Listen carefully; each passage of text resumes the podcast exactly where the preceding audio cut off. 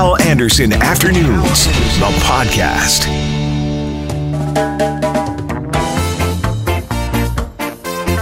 Hello and welcome to the podcast. Alex Forrest of the Firefighters Union on abandoned buildings that burn. Carolyn Klassen from Connexus Counseling helps us deal with the Tehran plane tragedy.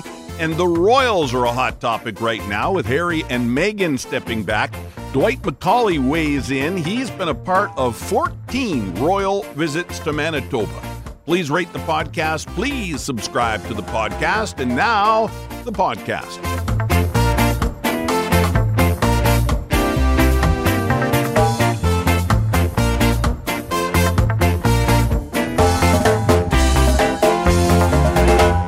Joining us right now from the United Firefighters Union, Alex Forrest. And I wanted to get Alex on today. Uh, we've been telling you in the news and on the various shows about this apartment block fire on Maryland. And apparently now this thing, uh, this structure is going to be uh, demolished. Alex, uh, first of all, good afternoon. Good afternoon, Hal. Thanks a lot for doing this. Uh, I guess my uh, first question to you is you know this building well, don't you? Yes, we know this building well. It's been for almost 20 years that this building's uh, avoided demolition and has numerous fires throughout the year. And, and just in the last year, there was uh, two major fires last year that the firefighters had had to go into. Yeah, let me just play from the start this morning. Mackling, McGarry, McNabb got a call from Roy, who lives in that area. Listen to what he had to say about this fire. Uh, again. yeah, it's been uh, well. It's, it's uh, I think I've lived there six years, and it's been up uh, four or five times on fire. So, how can this happen? How can a structure like this? Obviously, if it's abandoned and it gets boarded up, there's a good chance somebody's going to get in there, start a fire to stay warm, and we see this over and over again. This isn't the only building where this has happened. Um, there has to be a better way to deal with these abandoned structures because here's what I worry about. I worry about uh, maybe not a fire where someone's inside that building, but a fire that catches onto a building nearby where people are living or one of your members, one of your firefighters going in and being hurt or, God forbid, killed. Yes, exactly. What happens is that uh, the number of these type of structures in downtown Winnipeg, in the inner city, uh, the West End, it's not in the dozens; it's in the hundreds. Uh, we know of many of these buildings, and uh, we have done everything we can uh, it has to do with a lot of the poverty element as well. Many, many of these places, uh, they have a fire. Uh, the landlords will go in there and they'll do the minimal amount to try and keep them them running. Uh, and because individuals have no other choices, they have to still stay renting in those places, and then it results in another fire, and it just keeps going on and on. And then once a fire uh, occurs to such a level that they have to board it up, the the landlord walks away or the individuals walk away because it's just too expensive to do anything. And we have to take quicker action. We have to do better action, and we have to deal with this as a way to uh, prevent future fires, uh, future injuries occurring to the public. And and uh, we have such a homeless problem in downtown Winnipeg. All these buildings are known to these homeless people. These are where you can get out of the environment, and uh, that's why they're in there. Every time we have a, a fire in a vacant house we don't assume it's vacant. We have to assume that there's homeless people in there because the majority of the time, the reason the fires occur in the winter is because they're just trying to keep warm, these poor individuals. Yeah, that was my thought too. After uh, reaching out to you this morning, I thought, well, is there a way maybe the firefighters could go, it's abandoned, just protect the buildings around it, but you never know when there might be somebody in there. Well, some of our biggest tragedies we've had have been at vacant buildings, and this is not only in Winnipeg but across North America. We we cannot assume that any building is empty, uh, especially in Winnipeg and the downtown core, uh, especially with the addictions, the meth issues that occur. Uh, we pull people out of vacant houses and vacant buildings almost every single week. Uh, this is something that we have to do. Firefighters, this was an extremely dangerous fire too because it had multiple fires in there before Uh, it was extremely tough fighting, high winds, the temperatures, and uh, we're just very fortunate that uh, there was bricks falling off this building. Uh, we had so much water and ice that there was actually the trees were collapsing because of the weight of the ice and everything, and the firefighters were narrowly uh, hit because of this.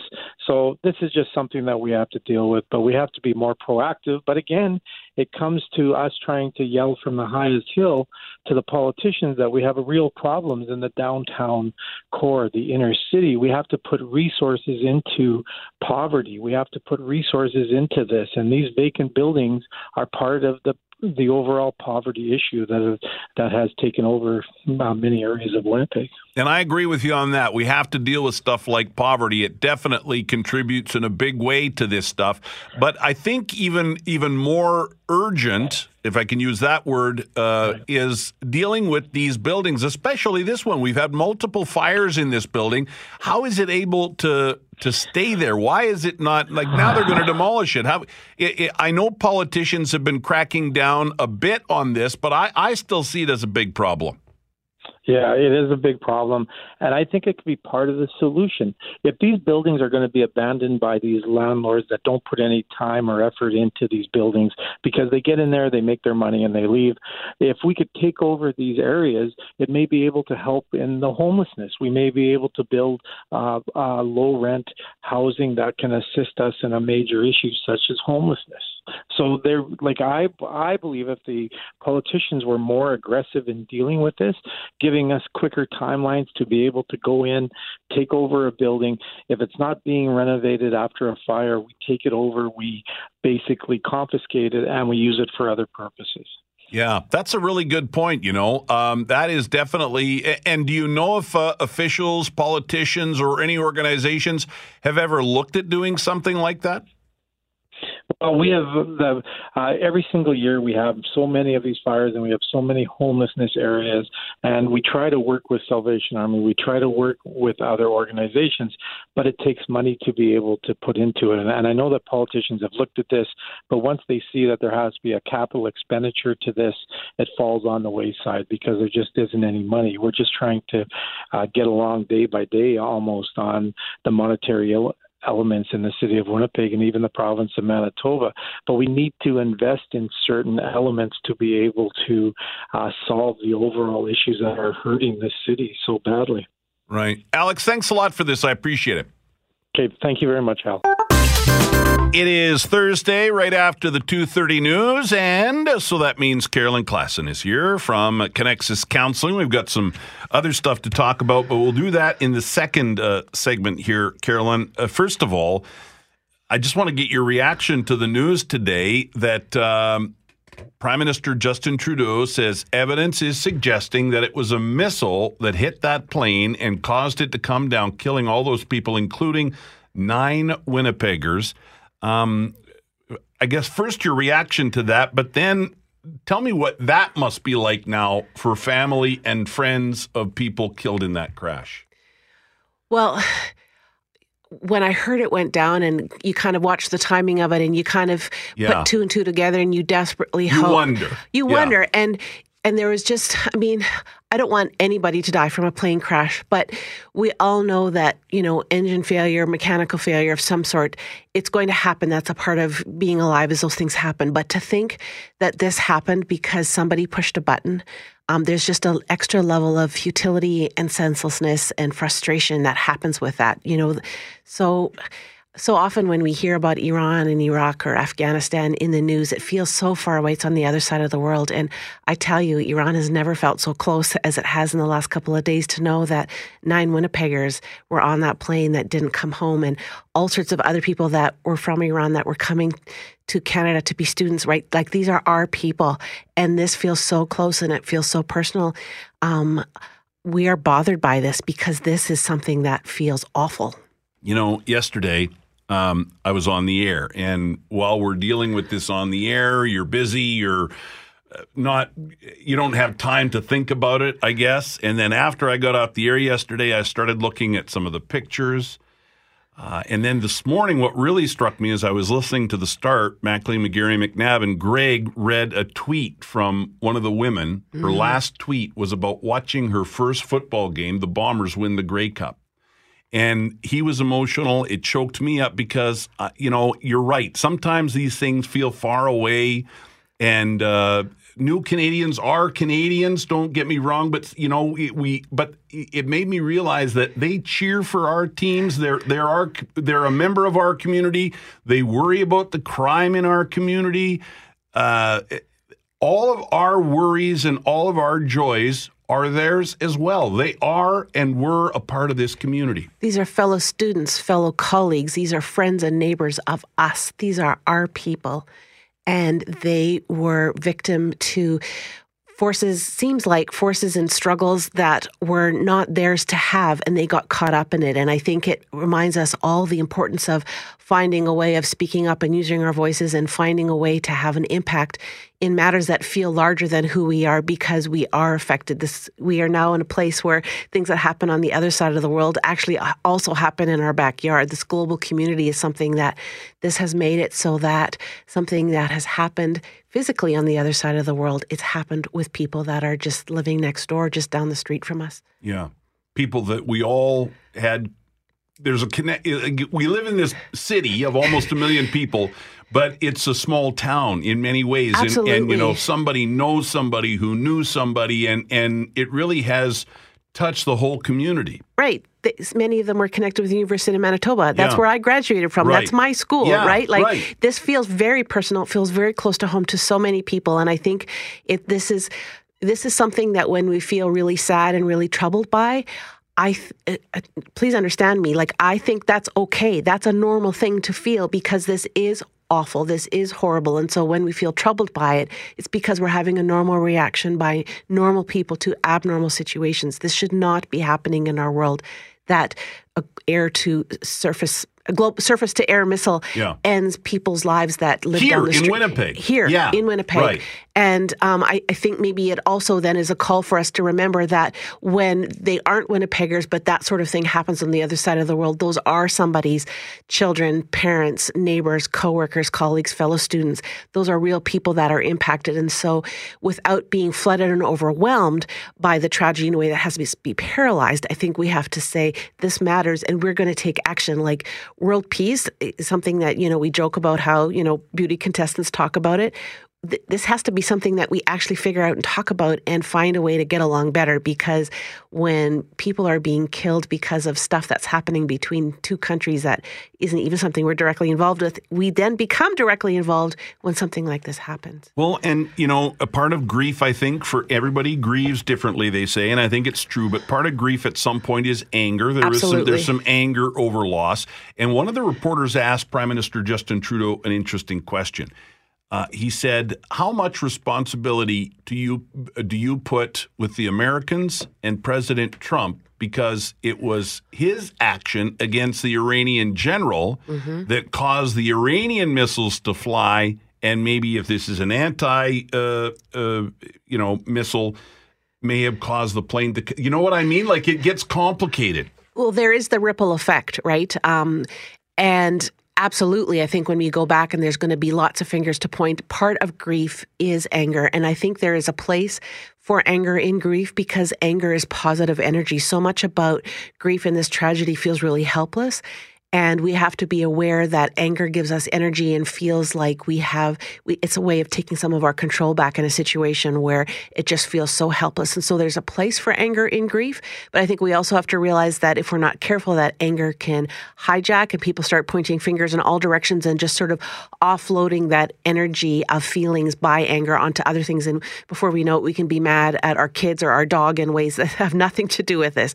So I think it's important to be aware of that anger, but we're going to be hearing and talking about how far do we back this up and where do we point fingers and uh, indeed that that attack those were retaliatory because of what President Trump did.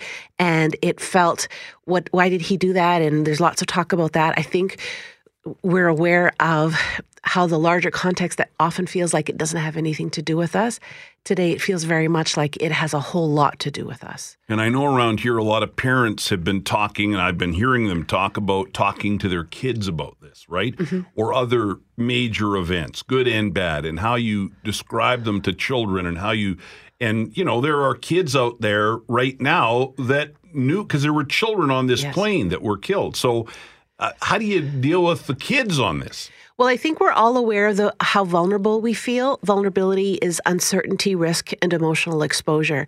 And sometimes when people like to avoid vulnerability and say, oh, we're very safe, we're Canadians, we don't get involved in things, we're safe. And then something like this happens and you realize, oh, actually, we are all a lot more vulnerable than what we like to admit.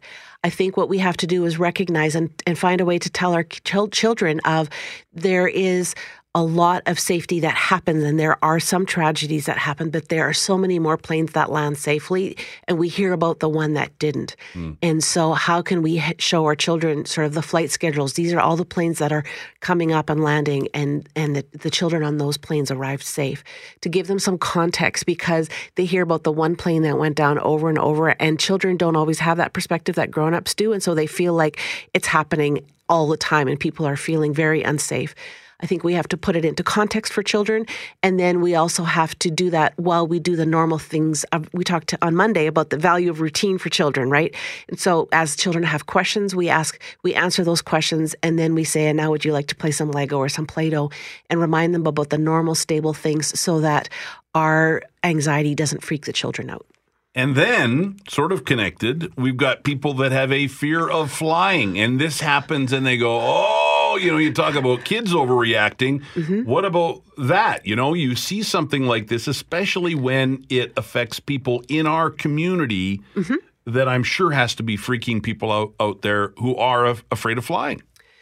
Yes, and and fear of flying is very real for some people, um, and but often that fear of flying isn't actually connected to statistics, right? Like if you're going to, if you have something that's happening in BC and you're scared to fly and you want to take the car and you look at the stats, you have to be realistic because often it's safer to fly than it is because the car accidents happen too, right? But we don't hear about them to the same extent because they don't grab the headlines the way that uh, plane crashes do.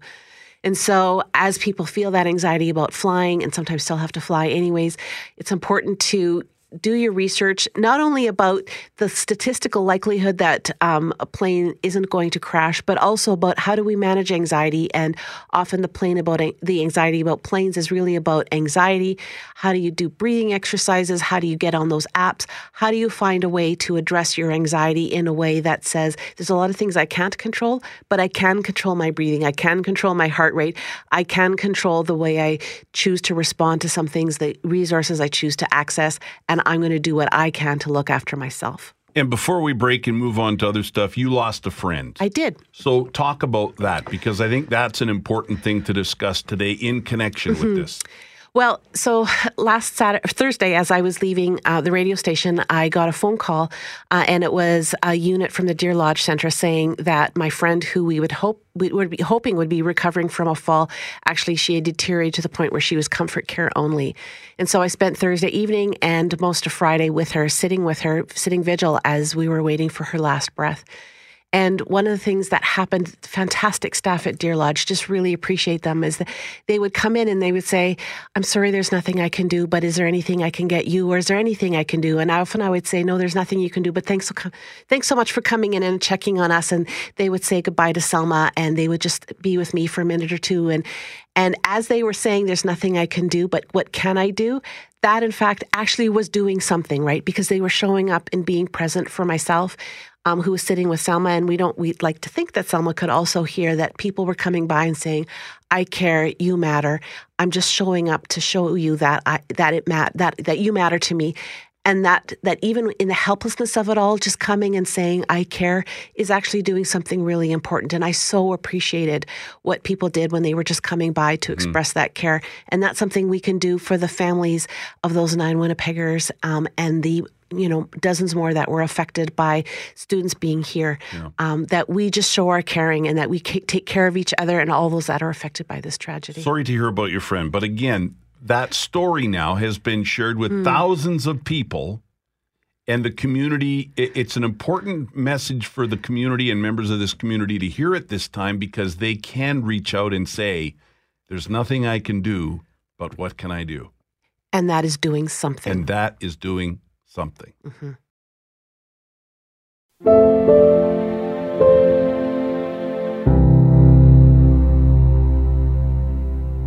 Well, I'm so happy to have in studio with me today a great guy, Dwight MacAulay. Uh, Dwight, nice to see you. Happy New Year. And to you, Al. Oh, I'm sorry. Let me turn your mic on. I Hey, thought I didn't. I works forgot. Works a lot better that way. Yes, it works much better Good that to way. see you It's- it's too, and, and happy New Year to you too. Yes, all the best in 2020. So, how long were you the former chief of protocol with the government of Manitoba? Well, I was chief of protocol for about uh, 20 years actually, and it was uh, I just retired two years ago. So Yeah. uh, yeah, I, I covered a lot of territory there in the, that 20 years. And how many royal visits did you uh, take part in? You know, I was just thinking of that before I came in here with you this afternoon. and I think it's 14. 14. 14, yeah. But not all British royal Well, family. well uh, I'd say uh, all but one. One was with the King and Queen of Sweden. I worked on that. Hmm. That was many years ago. And yesterday, I wanted to have you in today and sort of get a sense of what that must have been like dealing with the royal family because we found out yesterday that Harry and Meghan are taking a step back. And as I was saying to you off air, I get it. You know, like I understand. I can't imagine what it would be like living in a fishbowl like that in that big spotlight. You know, uh, uh, I think you're, I think you're bang on. Uh, you know, all the royal visits are different. They, each of them, they have their own personality, really. And Harry, I think, has been trying to carve out his own life over the last several years. You know, he's been very involved with the uh, the military, especially uh, um, the like the Invictus Games. He's been speaking out on mental health. He's been kind of carving out. He's been sort of carving out a different life for himself, anyways. I think over the last last several years. But yeah, when you when you get a close look at that life, you know, when people see them on television, they're the center of attention. They go to their limousines and so on, and there's grand banquets and that that are hosted for them and so on. And a lot of people, when they're watching that, mostly on television, although some people get to see it close up, when they see that on television, they think, uh, "What a life," you know. But I think you could almost put a question mark on that and say, "Well, that's that's the life," you know. That's uh, it's uh, it's it's something I personally wouldn't want, to tell you the honest truth. Yeah. Did you ever get a sense with any of the members of the royal family frustration or oh, I got to shake another hand or or were they always great? They were always great. They were they were always uh, on. It's a job, you know. It, it is there. It is there. They talk about working royals, and they talk about Princess Anne being the hardest working royal because of all the events and that that she attends.